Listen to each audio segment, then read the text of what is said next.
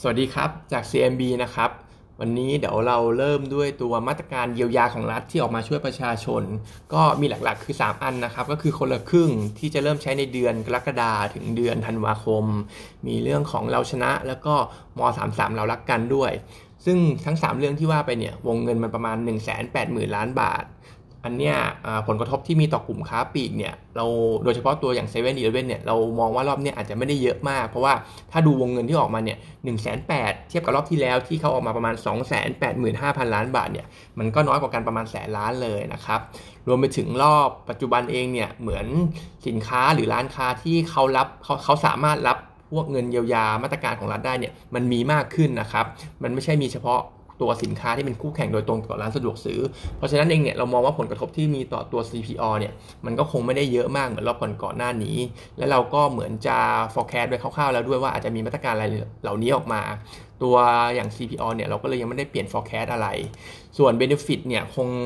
มองไปที่ตัว macro เป็นหลักนะครับ เพราะว่าเจ้านี้เขาก็ได้ผลประโยชน์จากเรื่องของพวกร้านสะดวกซื้ออยู่แล้วนะครับ แล้วก็เห็นแว่วๆว่าเขาจะมีอีกมาตรการหนึ่งออกมาด้วยก็คือ ชื่อว่ายิ่งใช้ยิ่งดีนะครับ มันจะคล้ายๆกับช็อปดีมีคืนหน่อย ซึ่งอันเนี้ยวงเงินอยู่ที่ประมาณ 28,000 ล้านบาทนะครับ ก็จะช่วยในส่วนของพวกที่มีรายได้ระดับกลางขึ้นไปนะครับ อันนี้ก็มองๆแล้วเนี่ยผลประโยชน์ก็ถ้าออกมาจริงๆเนี่ยก็อาจจะไปตกอยู่ที่ตัวของ CRC หรือไม่ก็ Home Pro นะครับ เพราะว่าคนก็คงจะใช้จ่ายช้อปปิ้งกันมากขึ้นนะครับ ส่วนตัว paper นะครับขอเริ่มด้วยตัวเปรียบเทียบระหว่างโอสถสภากับตัวคาราบาวนิดนึงนะครับ ก็ทั้งโอสถสภากับคาราบาวเนี่ยก็ต้องบอกว่า quarter หนึ่งโอสถสภา preview งบเนี่ยเขาจะดูดีกว่านะครับเพราะว่าทางโอสถสภาเนี่ย ตัว bottom line ของเขาเนี่ยจะบวกได้ทั้ง Q on Q แล้วก็ year on year เลย ในขณะที่ตัวคาราบาวเองเนี่ยจะติดลบทั้ง Q on Q แล้วก็ year on year เพราะว่าคาราบาวเองเนี่ยอาจจะโดนหนักจากเรื่องของพม่าพม่าหน่อยนึงนะครับ มันก็เลยทำให้งบของเขาเนี่ยออกมาน่าจะติดลบใน quarter หนึ่งแต่ว่าซึ่งโอสถสภาเองเนี่ยquarter หนึ่งเป็นบวกก็จริงนะครับดูดีในระยะสั้นก็จริง แต่ว่าถ้าไปดูไส้ในในส่วนของ operation แล้วเนี่ยจริง ๆ แล้วโอสถสภาไม่ค่อยดีเท่าไหร่นะครับ เพราะว่า ดูตัว domestic energy drink เนี่ย ติดลบไป 6%ใน quarter หนึ่งรวมไปถึงฝั่งพม่าจริง ๆ แล้ว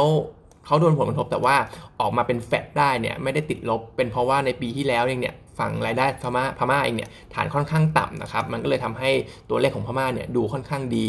แล้วก็จะมีอีกเรื่องหนึ่งสำคัญเลยก็คือทางโอสถสภาเขามีการโยกตัว dividend income นะครับจาก quarter สี่ย้ายมาอยู่ quarter หนึ่ง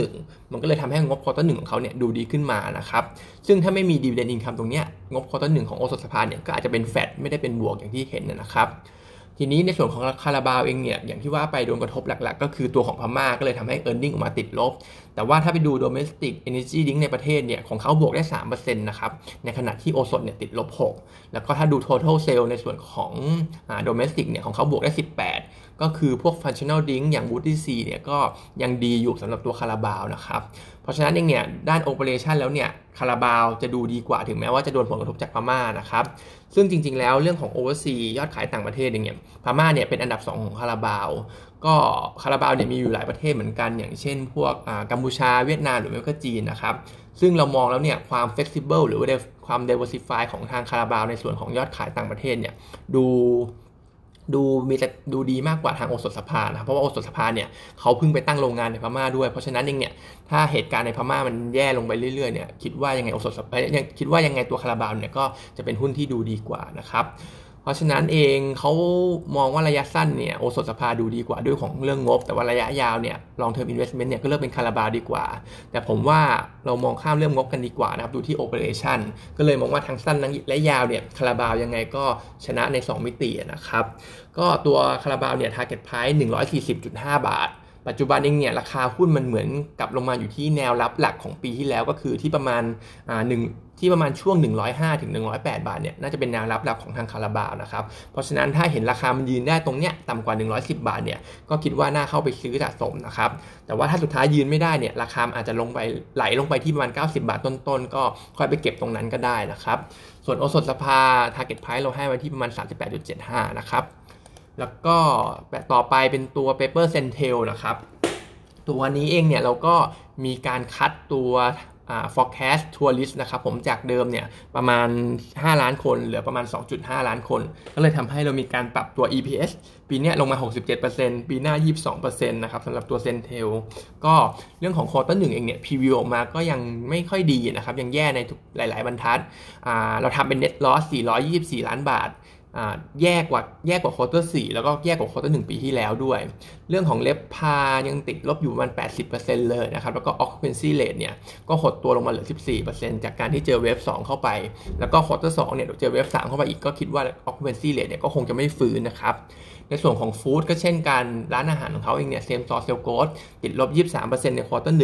แล้วก็คิดว่า quarter สองเนี่ยก็คงจะแย่กว่าควอเตอร์หด้วยซ้ำนะครับ เพราะฉะนั้นเองเนี่ย ตัว CENTEL เนี่ยในไส้ในต่างๆ หลายๆบรรทัดเนี่ยก็ยังดูไม่ค่อยดีเท่าไหร่สำหรับตัวเลขนะครับ จะมีที่ดีหน่อยก็คือมาลดีฟนะครับผมเพราะว่ามาลดีฟเขาค่อนข้างเปิดประเทศนะครับ แต่ว่าก็ไม่อยากให้ bull อะไรมากกับทางมาลดีฟนะครับผมเพราะว่าทางทาง CENTEL เนี่ยมี revenue ส่วนเนี่ยแค่ประมาณ 15%เอง ก็จะไม่ได้เยอะเท่าไหร่นะครับ แล้วก็ปัจจุบันเองเนี่ยมาลดีฟนักท่องเที่ยวหลักคือชาวอินเดียนะครับตอนนี้เหมือนชาวอินเดียก็ จะถูก quarantine เวลาจะเข้าไปเที่ยว คือมีมาตรการเข้มงวดกว่าชาติอื่นๆนะครับ ก็เลยอาจจะทำให้มาลดีฟเนี่ยอาจจะดูซาซาลงไปบ้างในช่วงต่อจากนี้นะครับตัว CENTEL เนี่ยพี่เกษมเขาแนะนำเป็นขายนะครับ target price เนี่ยจากเดิม 21 บาทเขาดึงขึ้นมาเป็น 26 บาท เพราะว่าตอนนี้เขาใช้ EV EBITDA ของปี 2022 จากเดิมเขาใช้ของของปี 2021 นะครับ target price มันก็เลยถูกดึงขึ้นมา ในกลุ่มโรงแรมอย่างที่ผมเคยว่าไปมันก็อย่าง CENTEL กับมินเนี่ยมันก็เหมือนเทรดในกรอบที่มันเล่นอยู่นะครับ อย่างทั้ง 2 ตัว CENTEL MINT เนี่ยแนวรับอยู่ที่ประมาณ 30 บาทนะครับก็ถ้าจะ trading เนี่ยก็เทรดในกรอบนี้ได้นะครับ แต่ว่าปัจจุบันเองเนี่ยในช่วงของเดือน 3 เดือน 4 เองเนี่ยเหมือนโฟฝรั่งเข้ามาเล่นในตัวของมินกับ HR เป็นหลักมากกว่า คือตอนนี้เหมือนโฟฝรั่งถ้าจะเล่นโรงแรมเนี่ยเขาจะไม่เล่นโดเมสติกเพย์นะครับก็จะเล่นเป็นพวกอ่าเป็นเป็นเป็นพวก external pay มากกว่านะครับอย่างมินกับ HR เนี่ยก็จะดูน่าสนใจกว่าครับสุดท้ายนะครับเป็นตัวของ TBO นะครับก็ใน TVO เนี่ยราคาหุ้นมันแลนลี่ขึ้นมาในช่วงของครึ่งหลังของเดือนเมษายนเนี่ยมันอาจจะเป็นเพราะเรื่องของราคากากถั่วเหลืองที่เห็นในตลาดโลกเนี่ย rebound ขึ้นมาบ้างนะครับ แล้วก็อาจจะเก็งงบ quarter หนึ่งด้วยที่น่าจะออกมาดี ซึ่งเรา preview เนี่ยงบ quarter หนึ่ง616ล้านบาท บวก 35%เยียแล้วก็บวก 26% Q เลยนะครับ ซึ่งหลักๆก็มาจากเรื่องของพวกกากถั่วเหลือง แล้วก็น้ำมันถั่วเหลืองเนี่ยที่ในช่วงของต้นปีเนี่ยมันค่อนข้างดี ไม่ว่าจะเป็นราคาน้ำมันปาล์มราคากากถั่วเหลืองเนี่ยดีหมดนะครับแล้วก็มองว่า outlook แบบนี้โมเมนตัมน่าจะต่อเนื่องไปในช่วงของ quarter สองด้วย แต่ quarter สองเนี่ยอาจจะเห็น soft ลงบ้าง Q on Q แต่ก็ต้องบอกว่าหลาย ๆ เรื่องไม่ว่าจะเป็นราคาขายไอ้กาก หรือว่าตัวน้ำมันถั่วเหลืองเนี่ยยังอยู่ในระดับที่ค่อนข้างสูงอยู่นะครับแต่ว่าจะซอฟลง Q on Q แต่ว่าครึ่งหลังของปีสำหรับตัวเนี้ยอาจจะต้องระวังไว้นิดนึงนะครับเพราะว่าไม่ว่าจะเป็นราคากากถั่วเหลือง มองว่าแนวโน้มเนี่ยน่าจะเริ่มเป็นขาลงแล้วนะครับ ไอ้ที่ช่วง quarter หนึ่งหรือว่าครึ่งปีแรกเนี่ยผมก็มองว่ามันแค่ rebound ขึ้นมาเฉยๆนะครับเพราะว่าแนวโน้มเนี่ยมันเป็นขาลงมาตั้งแต่ต้นปีแล้วราคาแรลลี่ขึ้นมาเพราะว่า rebound เฉยๆแล้วก็ ตอนนี้ถ้าไปดูพวกการปลูกถั่วเหลืองเองเนี่ยสหรัฐก็เหมือนเร่งปลูกอยู่เหมือนกันนะครับ crop ต่างๆเนี่ยน่าจะเริ่มเข้ามาเพิ่มขึ้น supply เนี่ยน่าจะเยอะขึ้นในช่วงครึ่งหลังของปี ในส่วนของน้ำมันถั่วเหลืองเองเนี่ยตอนนี้ผลปาล์ม supply ก็เริ่มจะเพิ่มขึ้นแล้วเหมือนกันนะครับเพราะฉะนั้นก็คิดว่าด้านราคาขายไม่ว่าจะเป็นกากถั่วเหลืองหรือว่าน้ำมันถั่วเหลืองเองเนี่ยไม่น่าจะ sustain ได้ในช่วงของครึ่งหลังของปีนะครับเพราะฉะนั้นเองเนี่ยทูทีวีโอก็น่าจะเล่นได้แค่ครึ่งแรกของปีเท่านั้นนะครับ Analyst เนี่ยก็แนะนำเป็นซื้อ Target Price เนี่ย39 บาทนะครับ ตัวนี้ยิวอยู่ที่ประมาณ 5.6%แล้วก็เพิ่งประกาศจ่าย dividend ไปนะครับ ถ้าจะรอยิวเนี่ยก็อาจจะต้องรอ interim ช่วงครึ่งปีนะครับส่วนเรื่อง trading เนี่ยมัน trade อยู่ใน range ในช่วงของ 31 บาทถึง 36 บาท ก็ถ้าลงมาก็ซื้อนะครับ ขึ้นก็ขายไปสำหรับตัวนี้ ตอนนี้ราคาที่ 33 บาทก็อาจจะต้องรอให้มันย่อตัวลงมาอีกนะครับ วันนี้เท่านี้นะครับ